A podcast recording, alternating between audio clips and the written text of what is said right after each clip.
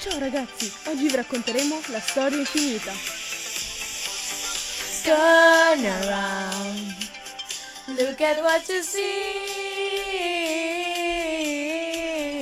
in your face. The mirror of your dream. Make believe I'm everywhere. Give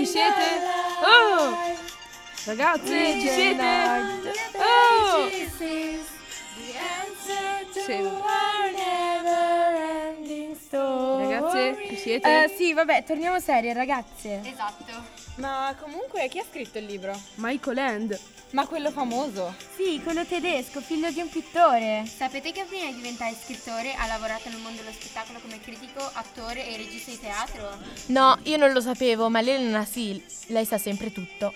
Sapete che Michael End ha scritto un altro libro famoso? Sì, si chiama Momo. Eh sì, ok, ma non è il momento di pubblicizzare altri libri. Già, torniamo a noi e iniziamo dicendo che questa storia è basata sulla fantasia. Il protagonista si chiama Bastiano, è un ragazzino cicciottello che viene bullizzato. Poverino. Prima che la mia compagna mi interrompesse, stavamo dicendo. Bastiano un giorno scappando dai bulli si ritrova nel negozio di antiquariato di Carlo Corrado Coriandoli. Esatto, e lì vede un libro che attira subito la sua attenzione. Si chiamava La storia infinita. Wow! Prese il libro e scappò. Ma quindi è un ladro. Ma no! Poi si rifugiò nella soffitta della scuola e iniziò a leggere. Vi starete chiedendo di cosa parla il libro. Ma chi? Chi cosa? Ma chi te l'ha chiesto? Vabbè, io lo dico comunque. Parla di un mondo parallelo chiamato Fantasia, popolato da creature di ogni tipo.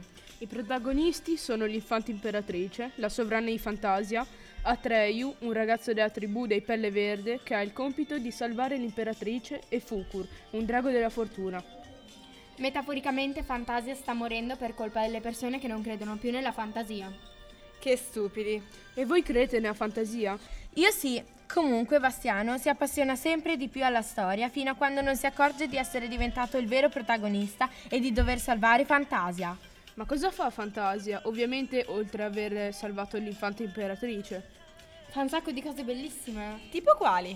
Tipo volare su un drago, conoscere nuovi amici di tutte le specie e un sacco di altre cose belle. Wow!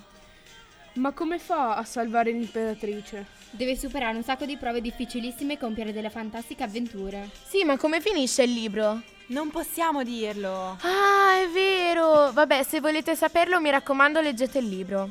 Comunque per salvare l'imperatrice Bastiano deve darle un nuovo nome. Solo quello? Già, è facilissimo, ci riuscirebbe chiunque. Sì, ma Jenny, deve essere il nome perfetto. Ah! Ma Bastiano non riesce a salvare Fantasia da solo. Già, dobbiamo aiutarlo noi. Ma come facciamo? Basta continuare a credere nella fantasia. Noi lo faremo, e voi?